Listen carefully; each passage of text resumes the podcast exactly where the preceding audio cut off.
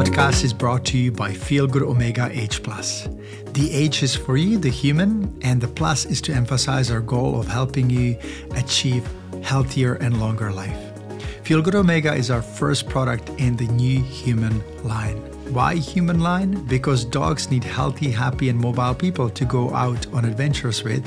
And if you don't have a dog in your life, you deserve to enjoy a healthy body and sharp mind too. I've been taking omega 3s for many years now, but if you are currently not taking them, it may be worth knowing that they are essential and the body cannot make them. Because of the impact of civilization on our food, it would be hard to come across someone who does not need omega 3s as a supplement.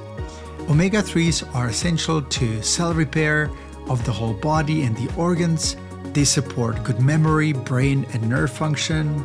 They reduce inflammation throughout the body without side effects. Omega 3s help cell repair, skin healing, and prevent organ disease. They will also make your skin radiant, healthy, and hair shiny. Feel Good Omega is essential to maintain heart health, which is obviously very important. In addition, as every product in our lineup, we've meticulously searched for the best ingredients to ensure that the product is top quality, free of toxins and heavy metals, and is also gentle on the planet. Feel Good Omega H is free of GMO, dimethyl sulfate, and we use no methyl alcohol in the extraction process. It is also packaged in glass, which is super important for you and also for the planet. Don't miss out on feeling good. Check out Feel Good Omega H Plus at feelgoodomega-h.com. Again, the website is feelgoodomega-h.com.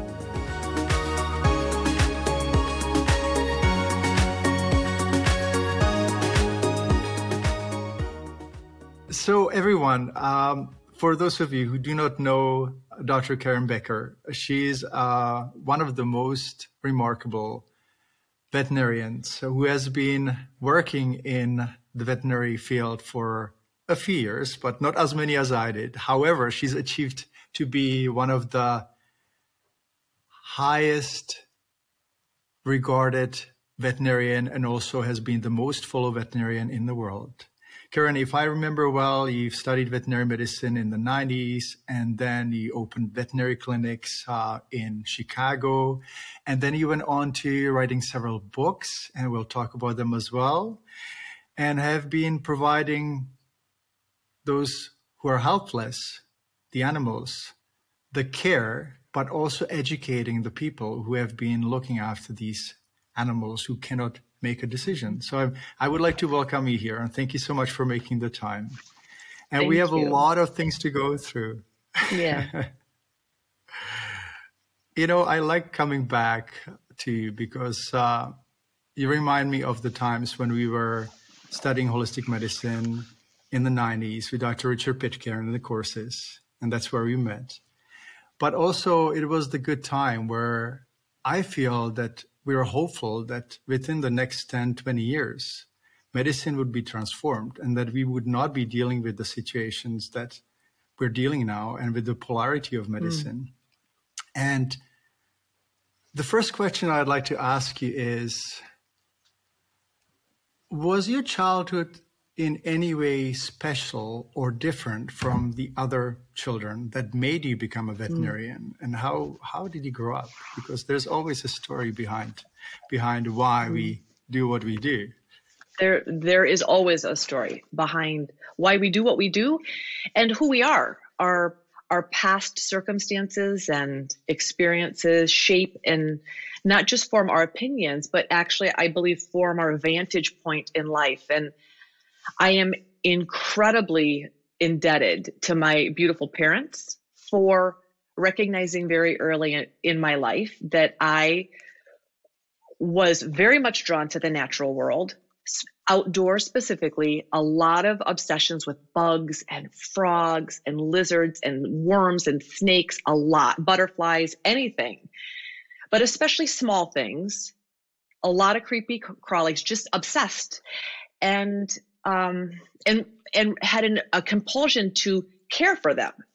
And I'm so thankful, Peter, that I had parents that fostered that because out of my desire to to take care of things that clearly didn't have an owner and didn't have a guardian and no one was looking out for these things it doesn't you don't spend too much time in nature before you find something injured and when you find something injured this overwhelming feeling of what am i going to do because there isn't an owner or a guardian and there's not a veterinarian that's probably going to take care of a a, a one winged butterfly. But those early experiences of what do you do when you find something that's injured that needs help, but there's no place to take it, that that set me on my career path very early. And I became a wildlife rehabilitator, a state licensed rehabilitator in Iowa when I was 14 and a federally licensed wildlife rehabilitator when I was 16, and an overwhelming desire to become the best wildlife rehabilitator that I could because I knew that these animals, these injured, orphaned, sick, um, debilitated wild animals, had no one caring for them. And that was my, uh, that still is my hobby, my passion, my desire. Bef- before I became a veterinarian, I went to the largest college of natural resources in the US to study wildlife management. And I thought I would just be a wildlife biologist and just fix wild animals. But I realized, of course, when you fix wild animals, that you have to be a veterinarian in order, in order to fix them. So becoming a veterinarian was a logical step. But my my upbringing in caring for wild animals absolutely set the stage for my desire to have the knowledge to be able to adequately and holistically fix things for sure. Yeah.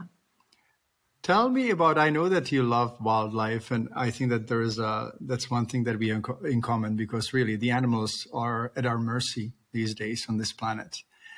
Um, but I do not know many people who started with the wildlife on the road and with earthworms and rescuing earthworms. Tell me about that.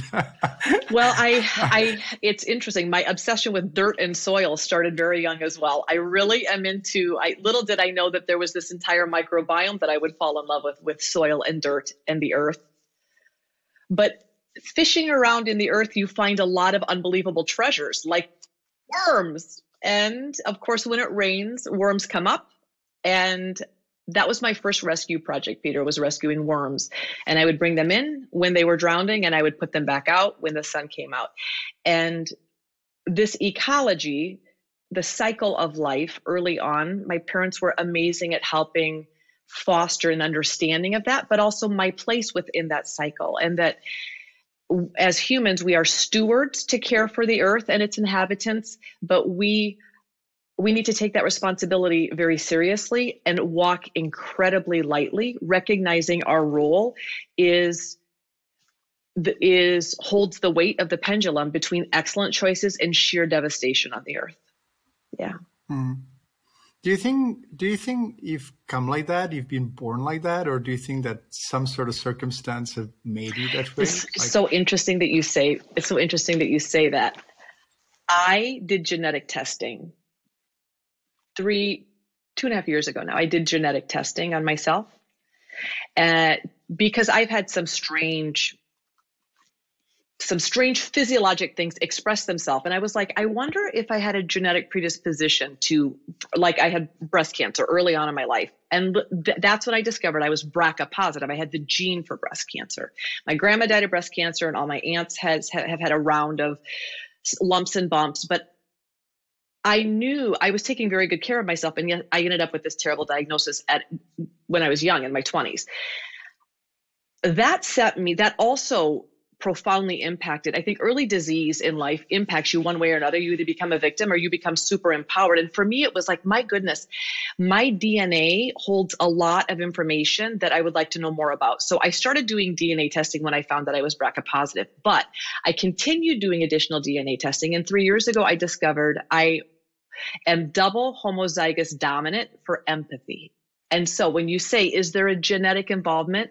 I did discover there is. And when I was talking to my genetic counselor, who was talking about, I discovered all sorts of things like uh, I'm MTHFR, which you don't absorb vitamin B12. That's really good to know because I'm also a vegetarian. So finding sources of B12 that resonate with my body was a really important thing. But the first thing the genetic counselor said to me, she has no idea who I am. She said, I'm not going to cry. she, but she said to me, You have to feel the weight of the world because your DNA dictates that you feel the pain of others profoundly around you. And I do feel the pain of others profoundly around me, primarily within the animal kingdom. Yeah. So there is a genetic thing that still does this to me every time I think about how important it is that we rise up to protect those that don't have protection.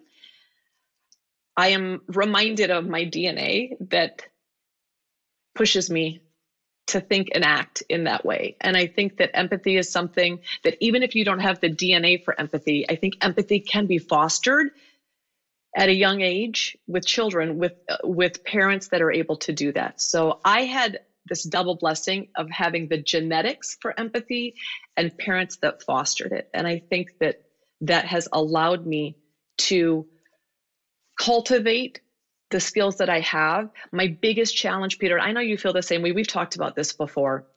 When we have patients we can't fix, those are my biggest nights of insomnia. Our patients that we can't fix drive us to become better doctors. And we don't always win the, the battle, and we don't always our patients don't always survive, but our primary central focus goal is if we don't know what's going on, if we can't fix them, we're going to go on a hunt. We're going to go on a search to find out what we can do to best extend their lives and to best improve their well being and to do everything we can to provide as much time and quality to be able to give our patients the very best chance they have at a fulfilled, vibrant life. And that makes us better doctors because we're never satisfied with telling anyone there's nothing more we can do. We always want to be able to offer our clients and patients more. And I think that that pushes us to be to offer services and ideas and roadmaps and healing modalities that potentially other doctors don't have in their toolbox because we've cultivated those tools out of necessity. Out of the despair that um, the conventional methods do not work. So you just search. Uh, it's beautiful. I really love the story about the genetic testing, and and um, I, I, do believe that that you know I see it in little kids. Like little kids uh, are very either empaths or they're self-centered and so on.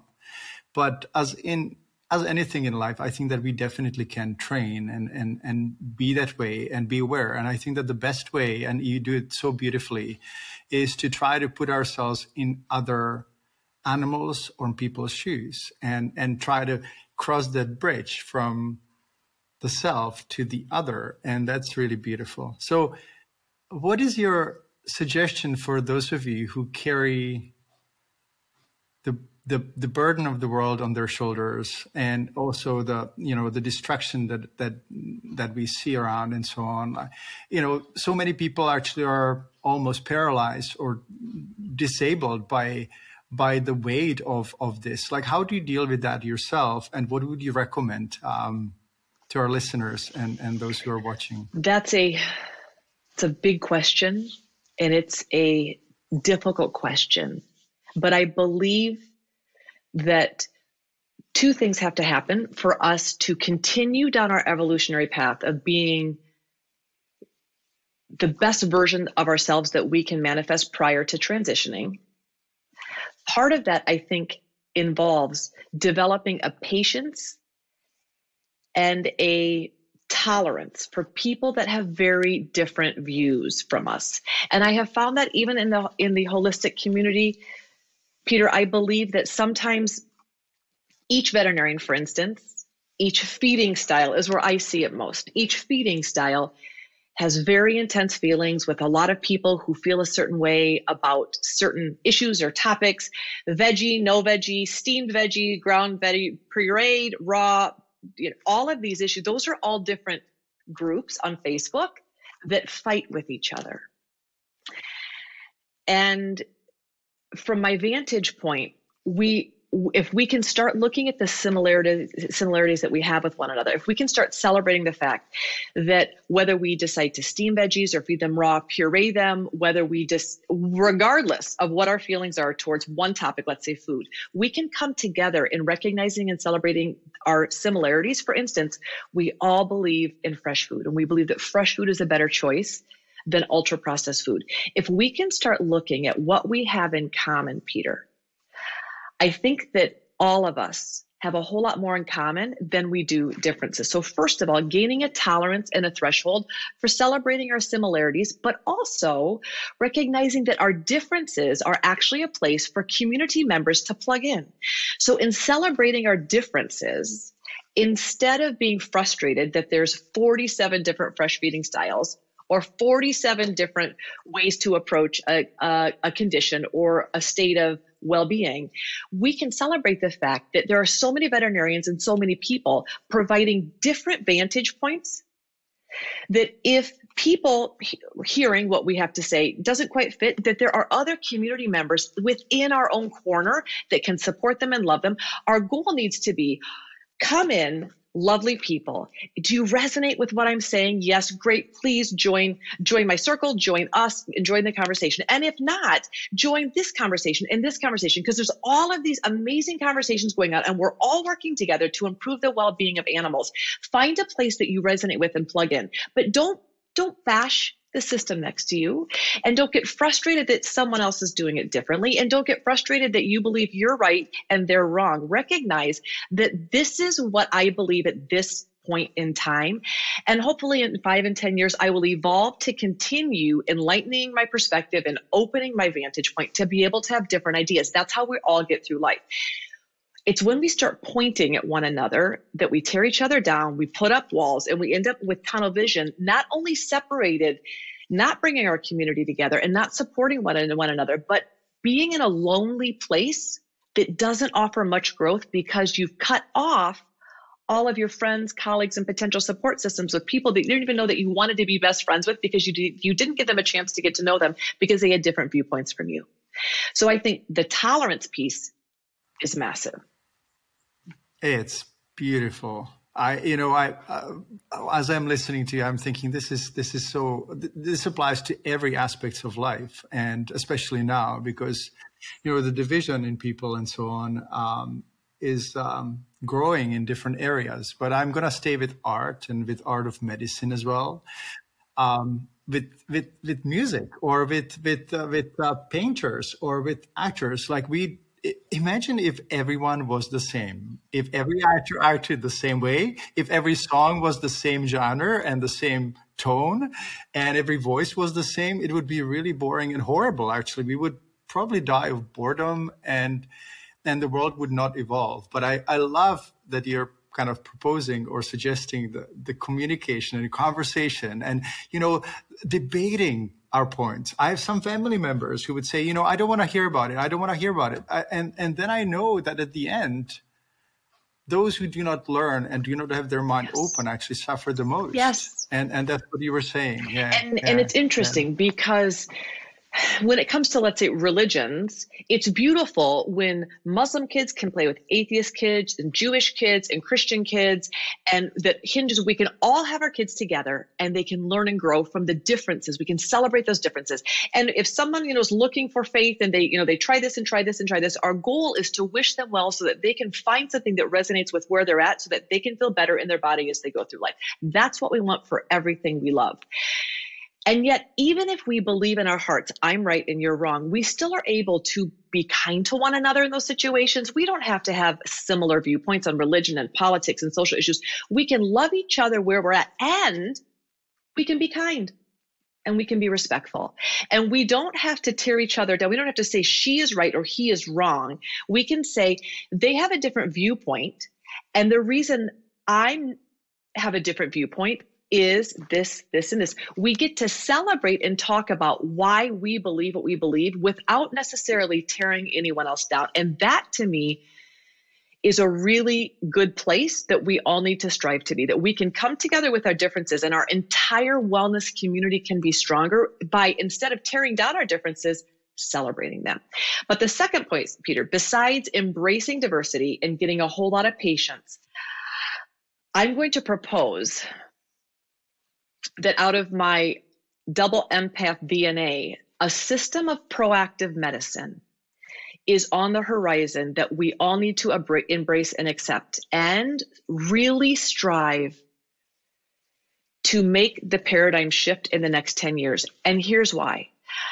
Do I think that veterinarians generally speaking, are amazing people that love animals and would do whatever they can to help. Yes, of course. But do I think that we graduate, you and I graduated, not having the tools and resources we need to be able to effectively treat lifestyle disease? Yes. When we graduated, I was okay in triage so animals hit by car like if you have a medical emergency i learned what to do. And if i if an animal had infectious disease i learned what to do. The problem is 90% of what we see in the exam room is not contagious disease or hit by car. It's lifestyle diseases. It's diseases created because we didn't learn in veterinary school how to prevent degeneration from occur from occurring. And that to me is the point of pain for every veterinarian. There's a reason why veterinary suicide is off the charts. And I believe that our profession is not training and equipping doctors with the proactive tools they need to prevent the body from breaking. And if we could do that, if we could switch from a reactive mindset, which is I'm going to wait till the body breaks, and then we're going to, if we're holistic, we use non toxic modalities to try and patch them together. If we're conventional, we use what we learned in vet school. If we're integrative, we use a combination of both of those. But I believe that foundationally, Peter, that's the mindset that needs to shift to be able to get us out of a point of pain, not just for ourselves as doctors, but for our patients that are degenerating. When I first went to the very first holistic conference ever in my life, I, the, I went to my first holistic conference in the US in 1996. And I was a little taken aback even then that when I attended lectures and, and seminars, beautiful people teaching us how to address kidney disease and liver disease and cancer with non toxic modalities. I was thankful for that. What I was shocked by was that no one was talking about how to prevent those diseases from occurring. Exactly, exactly, exactly. That's uh, that's so true, and I I also think that another a real bummer, I'm going to call it, is uh, that we have been taught that if we don't follow certain protocol, if we don't follow certain um, treatment plan, that we fail at the exams, we have to follow certain cookie cutter cookbook protocol, and uh, it kind of makes us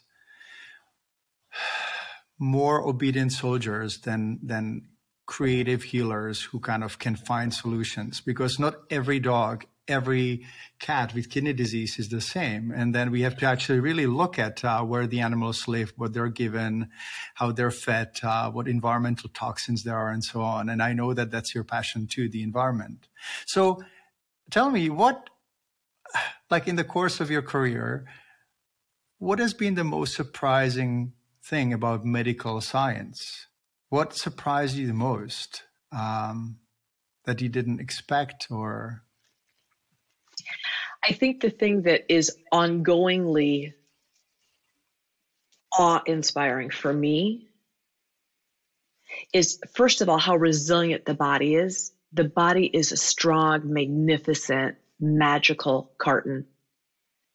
And I don't know about you, Peter, but the more I learn, the more in awe I am of the magnificence of the honor that we get to care for these animals, but also all of the ways that the body can heal and restore itself. We don't just have one path, we have all these different paths that we can take to help unlock a healing response in our patients in our own bodies. That the body has all these fail safe options built in for healing and recovery. The body wants to be well and the body wants to thrive.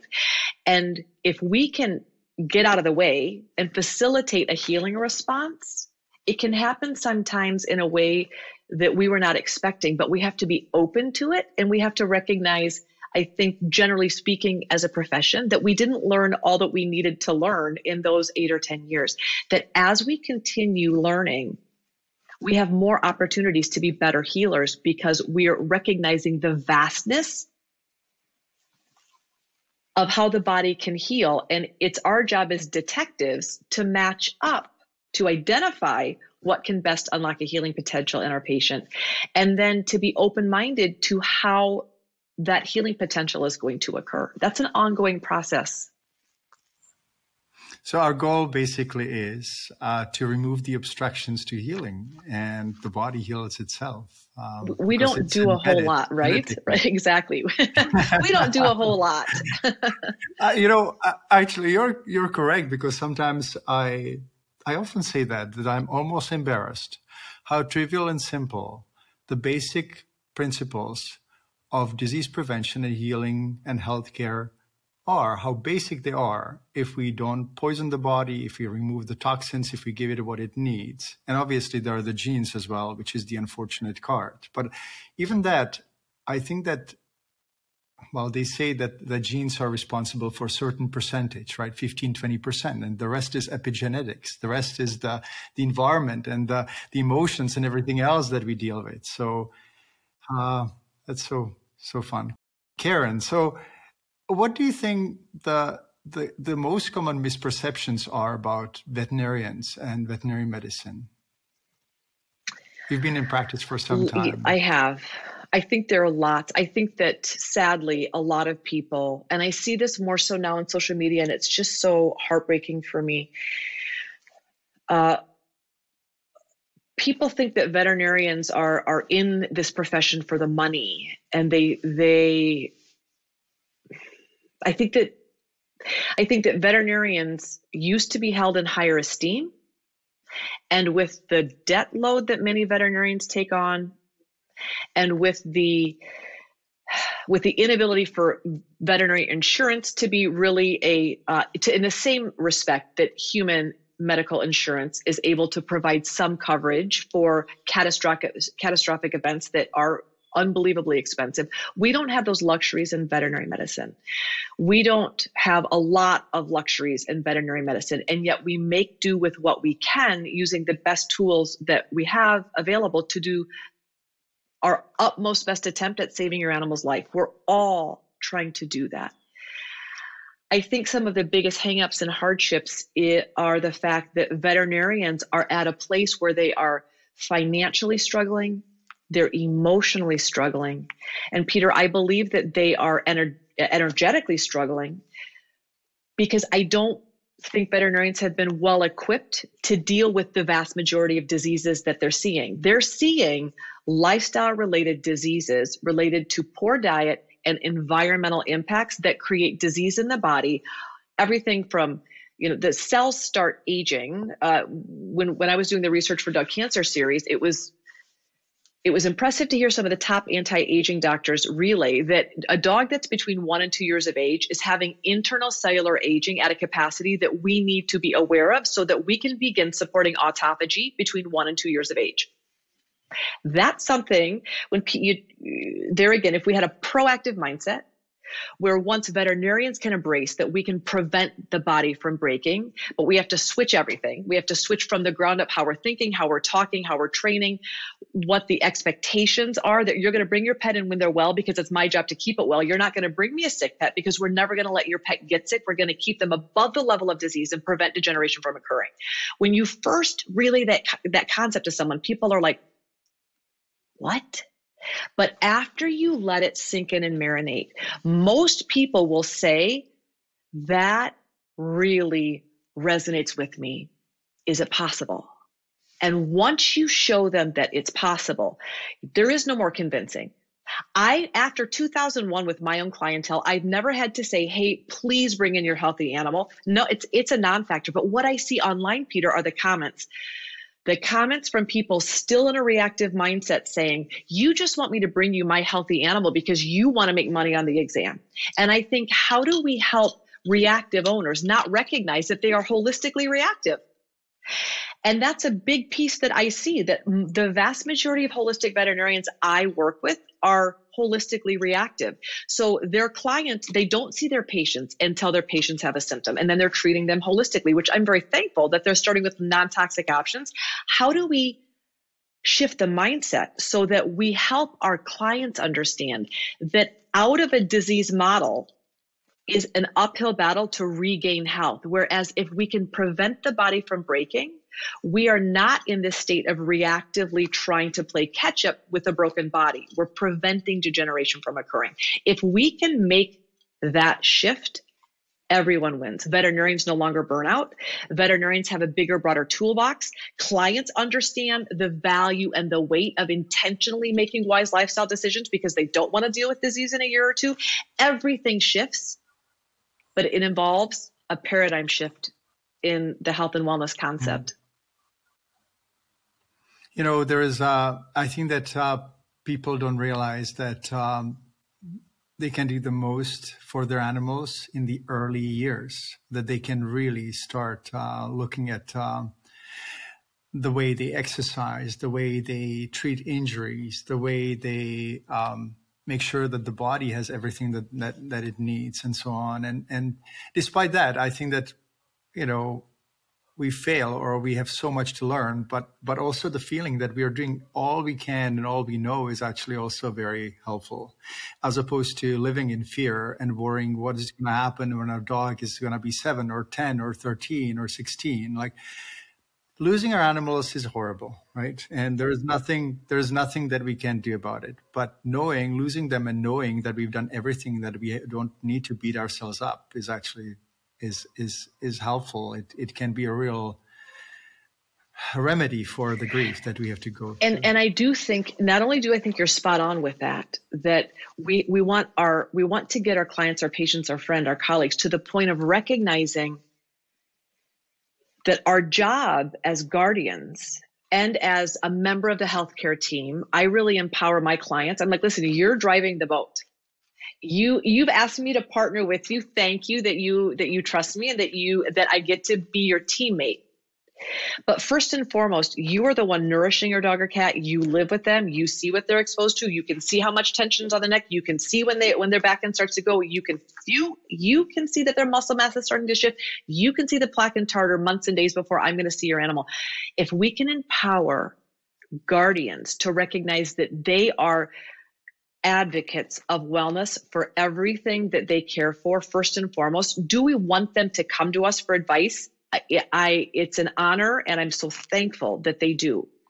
But they are first in line to being knowledgeable advocates for intentionally creating wellness in their animals. They are first. So they first and foremost they shouldn't abdicate that responsibility to anyone. It's my job is to care for my body, and your job is to care for your body. And your job is to care for the animals that you've committed to, and my job is to care for mine. But we have to know enough to make excellent decisions.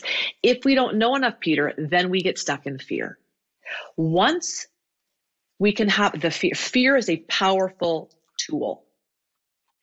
And the only way to overcome fear is with knowledge. And then when you know that you have enough knowledge to make good decisions, then you can put your head on your pillow at night and say, I lost my dog at 10 from cancer. And I had a 10 year old golden retriever who had the DNA for hemangiosarcoma, and my golden should have gone to 17 and he died at 10. But he was happy, happy, happy, happy, thriving in his body until he laid down and died. And when you are able to knit together everything you've done, still taking into account that genetics and genetic expression are heartbreaking, but that you've done everything you can, you're at a place of recognizing that we're doing what we can with the knowledge we have from a place of empowerment, not of fear but it's never going to be a good time to lose our animals. It's never going to feel any better whether they die at two or 10 or 20.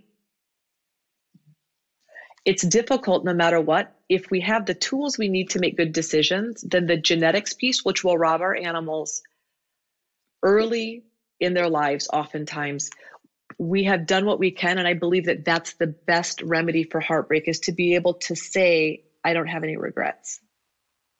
Yeah, yeah you know there's the other side of the spectrum where where people who learn how to keep their animals healthy and they learn how to feed and learn how to prevent disease, uh, they get into the phase of uh, what I call the missionary zeal, where they try to convince everyone and they will run into obstacles. And it happens to us, right? That we see the disaster about to happen or see see foresee that it will happen in a few years from now. And people are close minded and then i'm sure it happens to you then they come when it hits the fan. And it's heartbreaking. It almost feels like we're seeing someone about to cross the road in front of a car and we try to pull them back and they shake us off and they get hit. They also get so, angry at you before that. Before before they get hit they say don't tell me what to do. I've made up my mind. But peter that I don't know about you, but early on in your career, when you would be standing at the grocery store and when you would see grocery store kibble from the person in front of you go by, early on in your career, I don't know if you are like me, but I would be like, Excuse me, ma'am. I don't know if you know, but I would feel the need to educate people who didn't want to be educated. That that was me. And I don't know if you ever have felt the need to educate people that didn't ask that. for it. It that. doesn't go well. Doesn't. no, it doesn't go well. But but as we go, I'm not sure. You know, it would be actually really good, good, good, um, good segue to segue segue. My my english uh sometimes kind of i stumble with the words. Anyway um you know it, as time progress progresses we learn different methods right? How to approach people. And i actually find that the best way to approach people is to give them compliment about their dog. And you know what a beautiful dog and you must love love him or her I, I, think you know. I just had recently. I had a situation where um, we had a family weekend with the family here, and there's this beautiful basset hound coming to the weekend. And you know, as soon as she enters the room, she's lovely and sweet and cuddly, and she wants to be pet all the time. But the room is filled with this yeasty smell that is beyond anyone's imagination.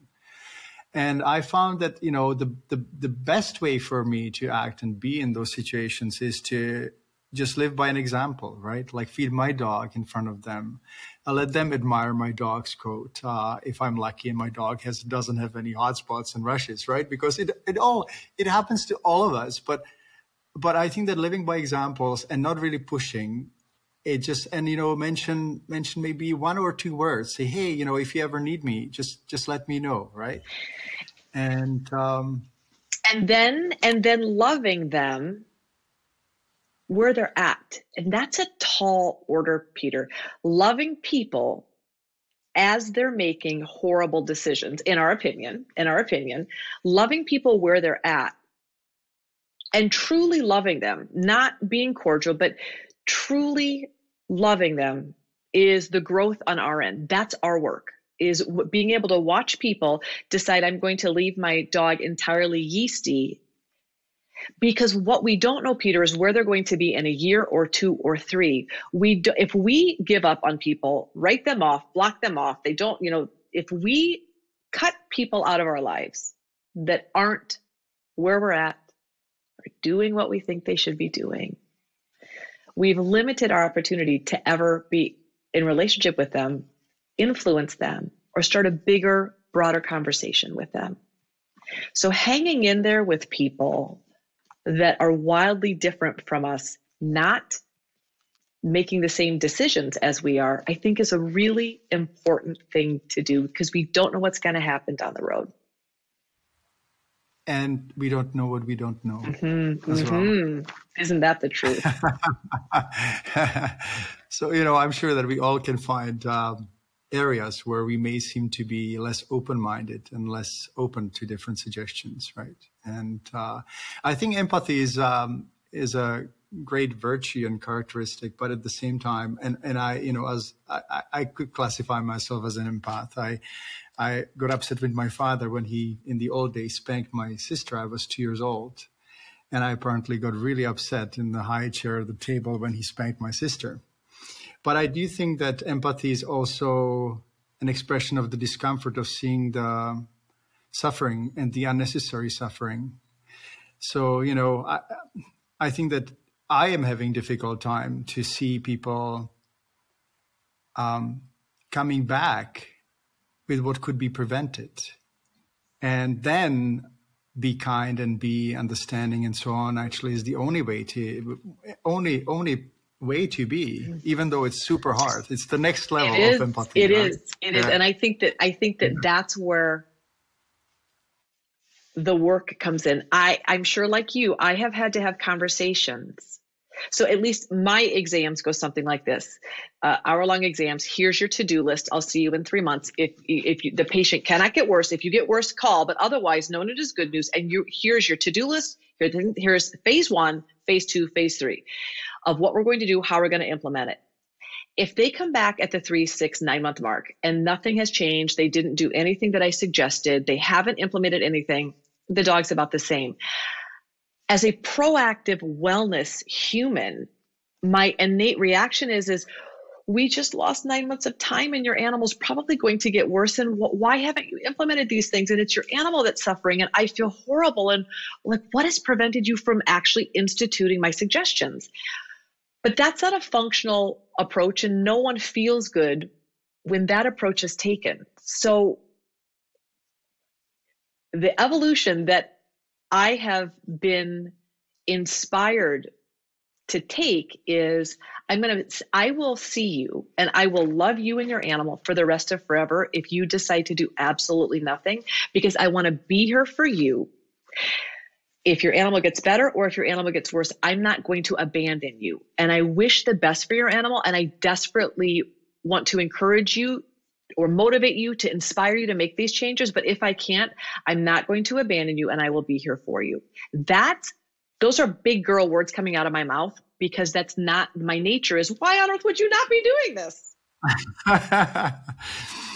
uh, you know, I think it's so beautiful to actually hear it from you because um, it happens in veterinary medicine, right? The clients who don't follow the instructions, many colleagues get really upset, and or if someone disagrees, I always tell my clients and, and people in my life and dog lovers that they are there to make their decisions and nobody should be bossing them around. Nobody should be telling them what to do. And if they have uh, you know some sort of dysfunctional reasons for not following then if we are at our best and if we really walk the talk, then we should support them. We should actually be there for them and say, so listen, like I understand. I have also areas in my life where I procrastinate or I don't do what I should do and so on. Like, what can we do here? Right. So it's, it's really beautiful.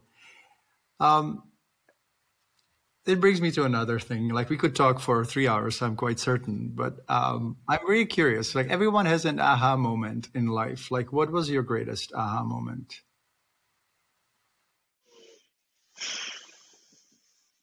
my greatest aha moment was when I was um, I had heard about a woman named Barbara Harvey who had the top success in the US as a wildlife rehabilitator. All she rehabilitated was hawks, eagles, owls, and falcons, raptors. And she had like a 90% success rate with raptors. And the us average is about 38% if you get an injured animal in you have about a 30 to 40% chance of curing them and releasing them back to the wild. This woman has like this stellar obnoxious almost unbelievable success rate. You're like what is she doing? So i called barbara harvey and i said Barbara, my name is Karen Becker. I'm 16 years old. I'm from Iowa. I'm also a wildlife rehabilitator. You have a really good success rate. I really want your success rate. I'd like to know how you do it. And she said to me, You're poisoning your animals. You recognize these animals are thriving before they're injured. And all we are all we have to do is get out of the way. Our job is to not put poisons into them. Our job is to nourish them as they're healing so that they can have a functional healing response. And then she hung up. Well, at 16, I didn't realize people just hang up on you. I thought we got disconnected. So I called her back. You know, now at 50 plus, I'm like, okay, well, you know, we're at different points in our evolutionary curve and she's angry at me, but maybe in five or 10 years she won't be. And I'm just going to let, let it lie. At 16, you call them back. And I'm like, Barbara, I think we got disconnected. And she said, no, I hung up on you. And I said, well, why would, why would you do that? And I think she realized then that my intentions really were pure. I really wanted an amazing success rate, and I didn't have it. I had the typical 35% success. I invited myself to Barbara Harvey's house, which was a teepee in Horicon, Wisconsin. Uh, in the summertime, she slept in a teepee outside. In the winter, she had a beautiful home in 13 acres where she rehabilitated animals, and all she used was homeopathy. And I didn't even know how to say the word homeopathy. I didn't know what it was. I didn't know anything about it. I think my biggest aha moment was when Barbara Harvey showed me pictures of the raptors that she had re- rehabilitated.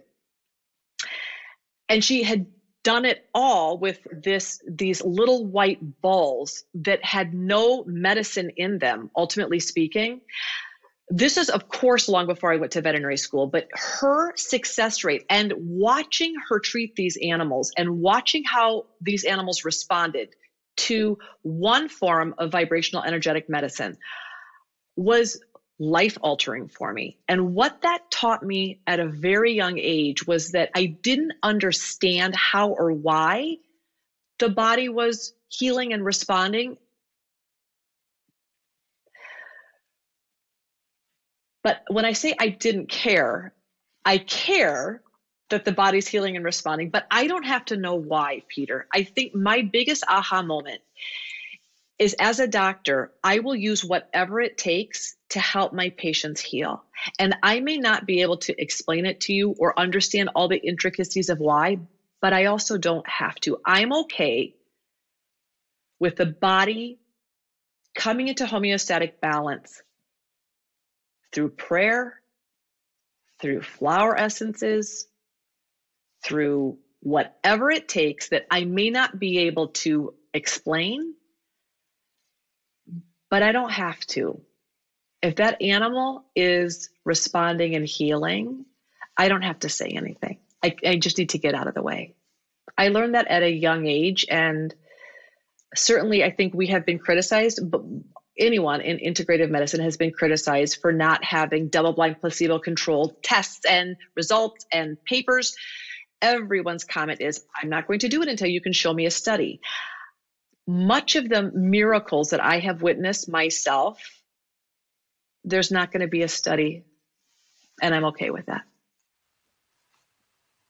And you learned that when you were 16. That's pretty am- amazing. Yeah. That's amazing because it does take guts. It does take um, an insight for a 16 year old. Um, it's it's quite amazing. So you know, it must be the genes as well that well, you were basically predetermined. Maybe previous yeah, lives. I, I, mean, who knows? Who knows? Who knows? Right? I will also say this: I grew up in Iowa, and any you don't probably don't know much about Iowa. It's an agricultural state, Peter. There's nothing there. No sports teams, no mountains to climb. There's corn, and there's good people. That's all that's in Iowa.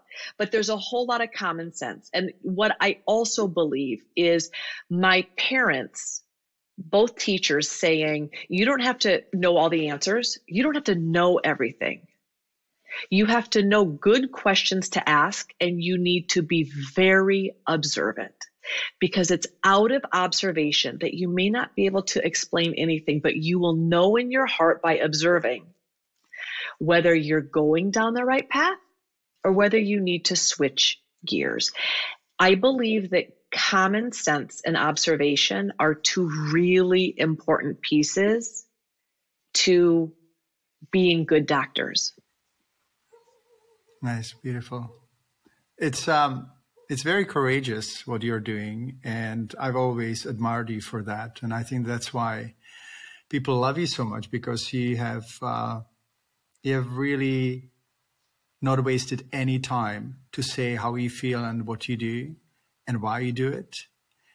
How do you overcome the fact that you obviously have been ostracized or you have been you have been called names and you have been told that you're the enemy of science and veterinary medicine and all that like how do you deal with that how do you how do you cope how do you look after your mental health as well yeah. and all that well um, character is who I know I am on the inside. And I know who I am on the inside. And I know why I was put on this earth. And I know my mission. And my mission is not to um, impress my colleagues or to be popular or yeah yeah or exactly i might i i have really good boundaries with focusing on my mission you know i want to improve the well-being of animals lives and i want to protect the earth. And i will go about that in the least toxic ways possible even if i can't give you a double-blind placebo-controlled study. That's a very vulnerable attackable space. That's a bold statement to say i will do whatever it takes as long above all do no harm. And i live by that. Above all i'm not going to do anything to put an animal's life at risk. But I will offer you options that I have seen work before that I cannot medically explain how or why healing occurs, but I have seen it. Are you interested in trying it? And that's totally attackable in our profession. But for the patient and the client who are desperate, desperate, they've come to you because you are the last stop. I don't really care what other people think of me. The conversations between me and my client and that patient. And if my client which has never happened. I've never had clients say, well, that seems really wonky. My clients say, I am so thankful that you have given me options I've never heard about before. And yes, I want to do them. When you have that conversation on a bigger global scale, that is not how we were taught to do medicine.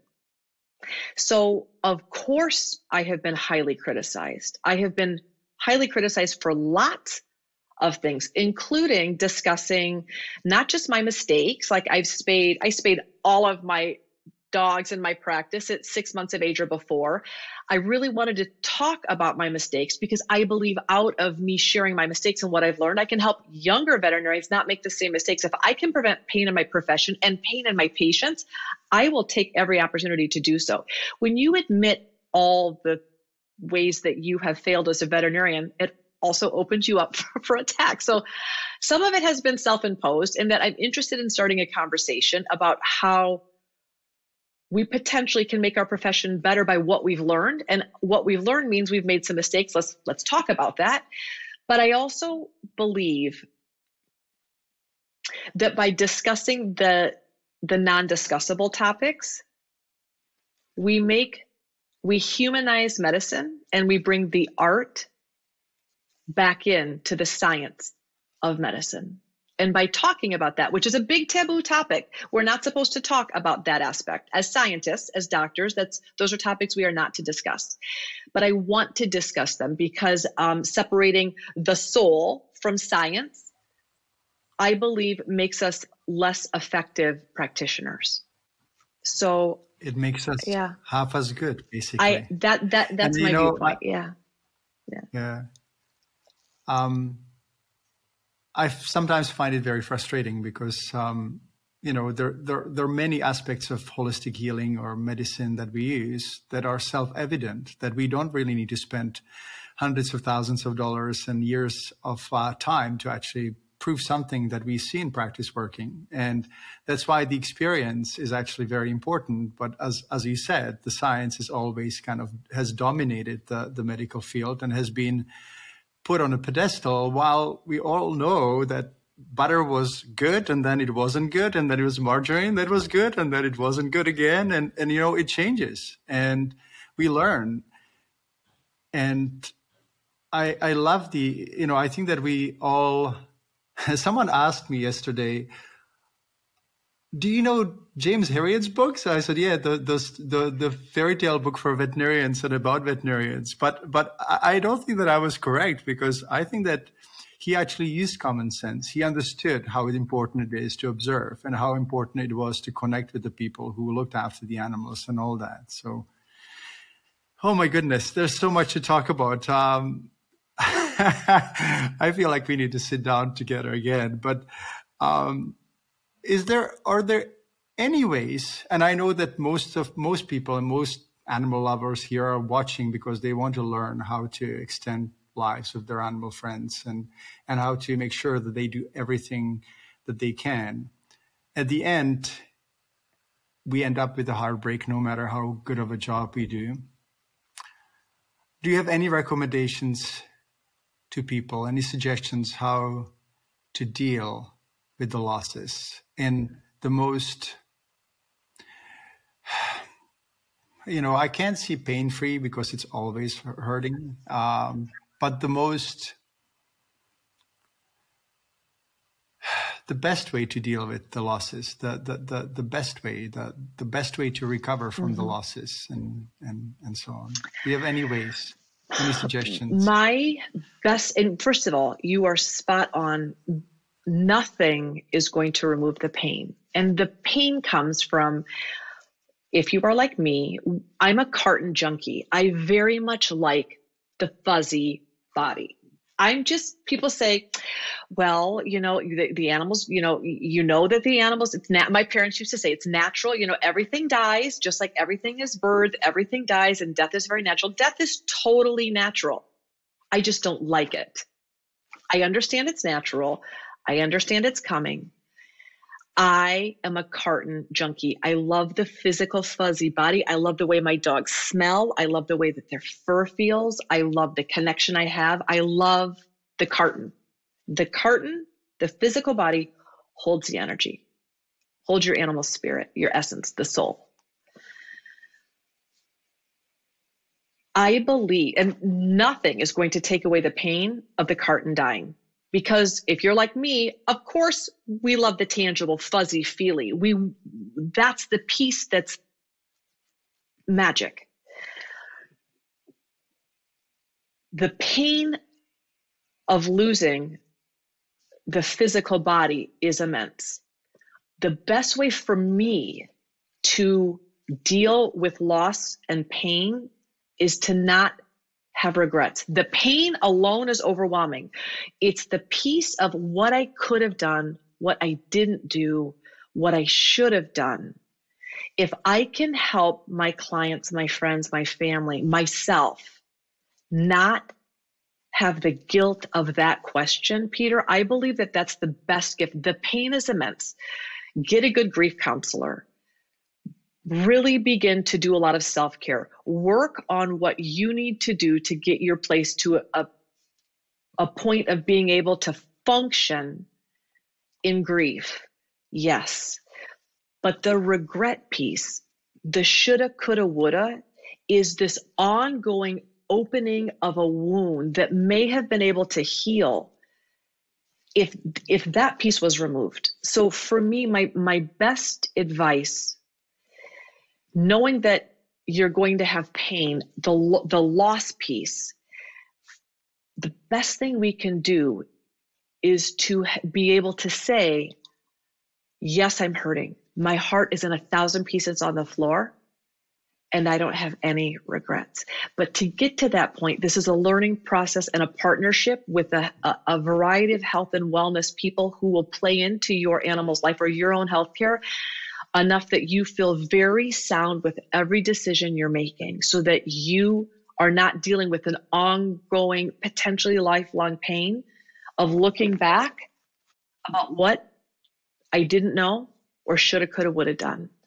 So, education and empowerment and support of getting to a place where you come out of fear and into clarity, and you come out of confusion and into knowing, relaxing into I am at a point where I'm doing the best I can with the knowledge I have and I'm going to let myself off the hook. That is a that's the best place you can be to deal with the loss of a of a physical body. It's a process. That's really beautiful. And I have no idea why as I'm listening to you the image of a person who is either drowning or swimming is actually really beautiful because um, it kind of reminds me how easy it is to drown if we don't know how to swim, but also how easy it is to swim when we know how to swim. And we kind of know that our dogs don't leave us, um, which brings me to another kind of, in, on some level, they don't leave us, they never leave us, which brings me to your book that you've written, The Forever Dog that you've written with Rodney Habib. Uh, what prompted you to write it, and what you know? Why should people buy it? Tell me. And where can they find it, and where can they find you? Uh, so, Forever Dog came out of my fascination with the human longevity field. and Rodney's fascination with the oldest dogs in the world. And you know, Peter, it's interesting. When you ask men, like, do you want to live to be 150? Men are like, I just want to live as long as I can. You ask women, women are like, no, like, I don't want to live to be 100. I, I, listen, I'd rather die at 60, having full vigor and full capacity, like happy, happy, happy, happy dead, than fall apart piece by piece and get dementia or God forbid cancer or whatever. Like, I don't necessarily want to live to be 150. I really, like, that's not on my list of things to do. But men, including Rodney, want to know what he could potentially do to get a Methuselah dog, and they're out there. So it started with Rodney's obsession with listen, there are 30 year old dogs around the world, and there are 29 and 28 year old dogs around the world. Do you think it's just genetics? And of course, that was everyone's burning question is maybe they just had good genes. But maybe they didn't. Maybe there was some intentional decisions and choices being made would be worth a conversation.